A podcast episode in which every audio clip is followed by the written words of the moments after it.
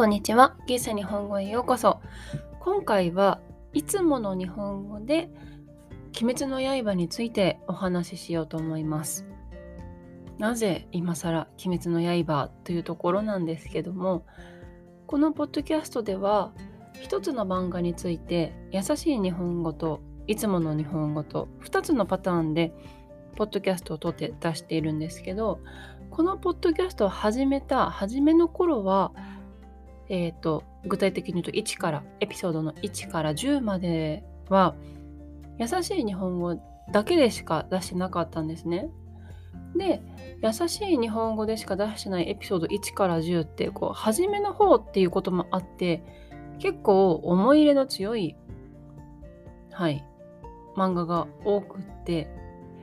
一応そのエピソード11からいつもの日本語バージョンを撮るってなった時にエピソードの1から10までを2つのエピソードに分けてエピソード1から10までで扱った漫画を2つのエピソードに分けてねいつもの日本語で話したものはあるんですけどもまあやっぱり時間が短いっていうのとあとはこのポッドキャストの回を重ねるうちに、ん？回を重ねていくにつれて、その、え、ー、と、同じ漫画なのに、エピソード数が違うのが地味にずっと気になっていて。なのでちょっと7月にですね、えーとこのポッドキャストは1周年になるんですけどもそれまでの間にどうにかそのズレを直したいなと思いまして、はい、今回、この、えー、鬼滅の刃を撮ろうということになりました。はい。こんな2分もね、全然鬼滅の刃関係ないことを話してしまったんですけども、はい。では、今からですね、鬼滅の刃についていつもの日本語で、はい、いつものようにお話ししていきたいと思います。簡単に、あの、概要については一応初めのねあのエピソード1のポッドキャストで優しい日本語でお話ししてるのでそちらも一緒に聞いてもらえるとありがたいなと思います。はい、えーと、簡単に説明しておくと2016年から2020年まであの週刊少年ジャンプで連載されていた漫画です。少年漫画ダークファンタジー。そして、えーと作者は後藤家小夜春さんですね後藤家小夜春さんという方によるものです。後藤家さんこんななんか謎な名前ですが女性の方ということでね。はい。いやなんかでも漫画読んでるとやっぱ女性らしさみたいなのを感じますよね。それまた後ではい 合わせてあ後で言っていこうかなとは思うんですけども。えー、っと漫画に関しては2020年に終了してますので全部完結はしております。そしてあのアニメもね。はい。結構出てまして立志編というのが初めの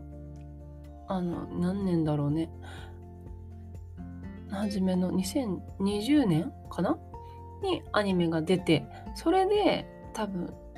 うん、このアニメ漫画ともにねすごく人気になったんだと思うんですが立志編から始まりましてえっ、ー、と劇場版「鬼滅の刃」は無限列車編ということでえっ、ー、と煉獄さんの回ですねそしてその後えっ、ー、と今年の、えー、去年の末から今年の頭初めにかけて遊郭編というのがはいありました。これはテレビシリーズとですね、テレビシリーズで Netflix とかでも、はい、配信されているので見ることができます。そして、はい、あのー、またその次のね、刀鍛冶の里編というのが、えっ、ー、と、すでにアニメ化されることが決まっております。そこでまだ15巻ですね。漫画は全部で23巻なので、あと8巻分をどうするんでしょうね。まあ、全部アニメ化はされると思うんですけど、まあ、全部テレビシリーズでやるのかそれともまた劇場版で出すのかそういうのが気になるなと思います。アニメについてはねまあいろいろ話したいこともありますけど一応アニメについてもこの前のあの遊郭編が終わった段階で雑談としてちょっと出してるのでそのあたりもね一緒に聞いてもらえたら嬉しいなと思います。はい。で漫画なんですけども漫画はすでに終わってましてはい。まあ、終わってるので漫画の話するんですけど、ネタバレはね、一応なしということで、このポッドキャストはやっておりますので、はい。あらすじは皆さんご存知ですよね。今更ですが、あの、鬼がいる世界なんですけど、そこで、あの、家族を鬼に殺された少年、かまど炭治郎が、その鬼を倒すために戦うっていうお話です。すごい簡単に言うとね。まあ、妹一人だけはあの殺されずに鬼になってしまって、その妹禰豆子を、まあ、鬼を倒すっていうことと、あの妹禰豆子を鬼から人間に戻すっていうのが、はい、大きな目的になっております。で、その、なんだ、鬼を倒すために、その世界には、えー、鬼殺隊という組織があるので、それに入って、鬼殺隊のメンバーと一緒に鬼を倒すというお話です。はい。この、まあ、漫画がね、まあ、人気な理由もいろいろあるとは思うんですけど、よく言われてるのは、その、完璧な完全懲悪その悪いものといいものいい人と悪い人みたいに分かれているわけではなくってその鬼になる鬼も元々人間なんですよ。なので鬼になってしまった人たちの過去とかそういったところで鬼もそのならざるを得なかったみたいなところ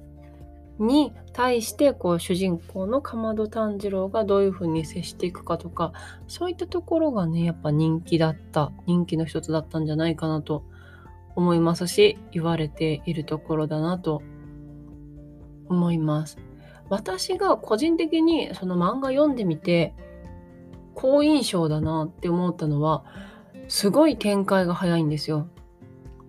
はい。展開が。もう話がめちゃくちゃ早くって、なので23巻で終わってるんですよね。結構なんかいろんなところに戦いに行ってっていうのをしてるんですけど、それでも23巻でサクッと終わってるのってすごい私としては印象がいい です。なんかそれなのであのすごいテンポが大事にされている漫画だなっていう気はしていてそのこれがね私なんかアニメだとそのテンポ感がやっぱり多少損なわれているなと思うんですよ。そのアニメって時間が決まっているわけじゃないですか。まあ一作品、一作品というか、その1回に約20分ぐらいですよね、多分。で、それで、えっ、ー、と、10回とか11回とか12回とか、まあ、シーズンによっていろいろあるとは思うんですけど、その中にここからここまでの話を入れようってなったら、ね、あのー、例えば遊郭編であったら、え、ー、と、例えば漫画の8巻から11巻までのエピソードを何時間分にってなると、やっぱその、それ通りの、漫画通りのテンポ感では進めない部分があると思うんです。で、そこが逆にまあアニメの人たちの見せどころではあると思うんですけど、その、なので、遊郭編なんかはやっぱ戦うところがね、すごい、あの、なんだ見せ場っていう感じでまあ何編でもそうなんですけど その辺りでねやっぱ時間をとっている、まあ、長い時間を使ってもなんかどういうふうに魅力的に見せるかみたいなところがあると思うんですけど結構その単純に漫画の方はサクサク進むな っていう感じでいやでも私は好きでしたね。まあその戦うところもそうなんですけど他のその日常的なシーンに関してもアニメよりそのコメディ要素が多いと思うんですよね。漫画の方が。でそのコメディ要素もそのめっちゃ面白いっていうよりなんかシュールな笑いっていう感じでなんかそういうのって結構テンポ大事じゃないですか。そのあたりがねその独特なその「鬼滅の刃」の漫画ならではの空気感があったんじゃないかなと思います。そのなんかシュールな笑いに関してはやっぱ絶対漫画の方が面白いのでそのはい。ぜひ漫画の方でもね、読んでほしいと思います。いや、その、アニメはアニメで、こう、演技されている声優さんとかの力であったりとか、まあ、その映像の力で面白いのは面白いんですけど、その、なんだろう、なんかちょっと炭治郎違いませんか？アニメと漫画とで。漫画の方が、なんだろう。漫画の方が すごい淡々としてるイメージがあります。はい。アニメなんかすごい優しいし、めっちゃ真面目ですよね。まあ、漫画も真面目だし、でもなんか逆にその、ま、真面目なのが面白い、シュールな笑いみたいなところがね、あるので、はい。ぜひ、漫画も私は読んでほしいなと思います。そしてなんかあのね、前回の全然関係ないんですけど、恋は雨上がりのようにのポッドキャストの時に話してたんですけどこの後峠さんもその人間のパーツの中だったら多分手がすごい好きなんじゃないかなっていう描写がめちゃくちゃあるんですよ。こう私初めこう読んでてふと玉代さんかな玉代さんの手が出てくるシーン。でなんかすごい手が綺麗だなって思って手って言ってもあの肘から下腕の部分なんですけどがすごい綺麗だなって思っててでもそう思うとその腕とか手が印象的なシーンがシーンっていうか印象的なコマがめちゃくちゃあることに気づいてね手めっちゃ綺麗だなって思ってたらもう最終回の方で絶対手めっちゃ好きやしめっちゃそのこだわって描いてるよねみたいなねシーンがね出てくるんですよ。なので後峠さんのねその手とか腕がを手とか腕をどのように描いておられるか、うん、ぜひ見てほしい。すごい綺麗。だしすごい魅力的な手なんですよ。こんなことばっかり言ってどうなんだろうね。その絶対後峠さん手好きだわって思ったのではいそのあたりもね是非見てほしいなと 思います。そういうのねあのやっぱり漫画読んでてうんその漫画家さんのなんかいやこれはどうしたってこの人のこう好きなところなんじゃないかなこだわりなんじゃないかなみたいなのを見つけるのがね楽しいなんかまあその漫画どう漫画は漫画ストーリーとして面白いところもあるしやっぱ絵は絵としてうんなんかそういうのをね見つけるのが私ははい好きだなと思っています。うん、後峠さんの絵の中で印象的だなって思ったのは腕と確かまつげかな。まつげもめっちゃ綺麗なんですよ。まあその辺りはまつげはね結構その女性キャラに多い多いシーン。まつげが印象的なのだなと思ったんですけど。はい。そういうところもねぜひ合わせて見てほしいと思います。ストーリーももちろん素晴らしいんですけど、絵もね、いいので、はい。あと、鬼滅の刃何について、あ、鬼滅の刃の最終回がめっちゃ面白いので ぜひ、これも楽しみですね。アニメでどういう風に書かれるのかも。やっぱ外国の方っていうのはアニメメインで見ておられる方が多いんじゃないかなと思うんです。だって高いですよね。多分外国で日本の漫画を買うことも高いだろうし日本語のものをね。あの英語だったりその国の言葉いろんな言葉で翻訳されてますけどそれを買うのもね高いですよね結構。私も他のなんか外国に出て行った時になんかお土産？自分にお土産みたいな気持ちで漫画買って帰ったりするんですけどでもそれやったらやっぱ日本で 単行本1冊400円とか500円と 漫画を買ってる方が安いなって思うことがね多々あるんですけども。すいません。はい。でもはい。是非漫画ね。で読んでほしいなと思います。今 Kindle もあるしね。ちょっと違うんじゃないかなとかは思うんですが。はい。いいかなああ、そう、その最後の話ですよね。その漫画のね。あの、最終話が結構、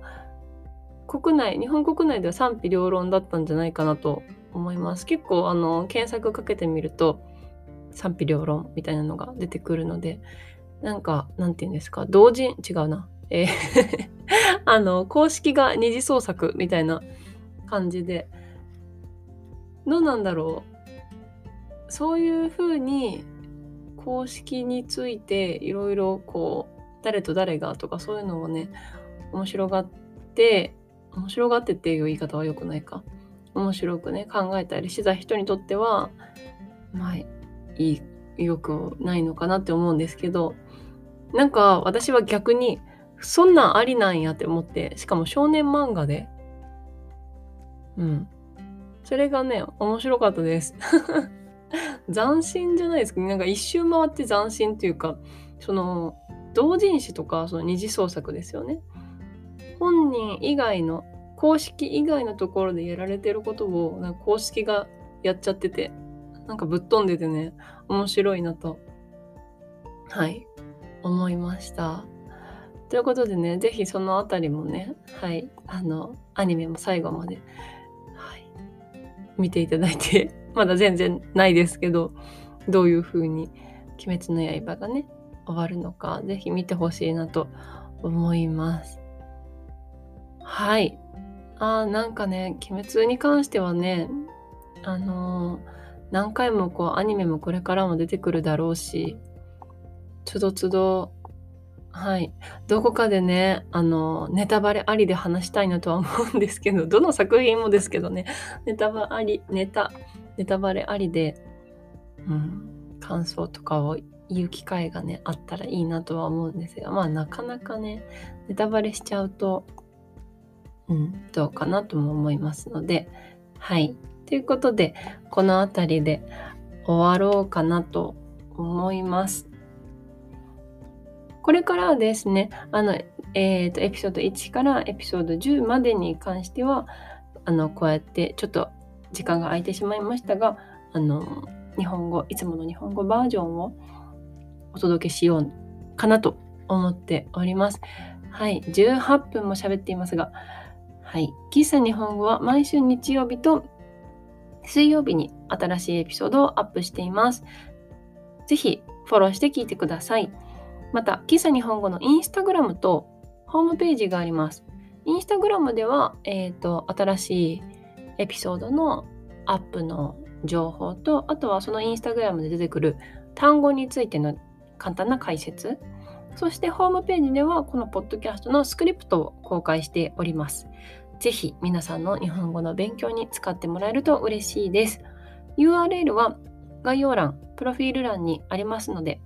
ぜひチェックしてみてください。その他ですね、このポッドキャストで、えっ、ー、と、鬼滅の刃について扱っているものも一緒に概要欄に貼っておくので、もしよかったらぜひ聞いてみてください。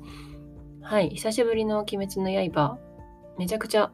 長時間話してしまいましたが、はい、最後まで聞いてくださってる方いらっしゃったらありがとうございます。また次回お会いしましょう。バイバイ。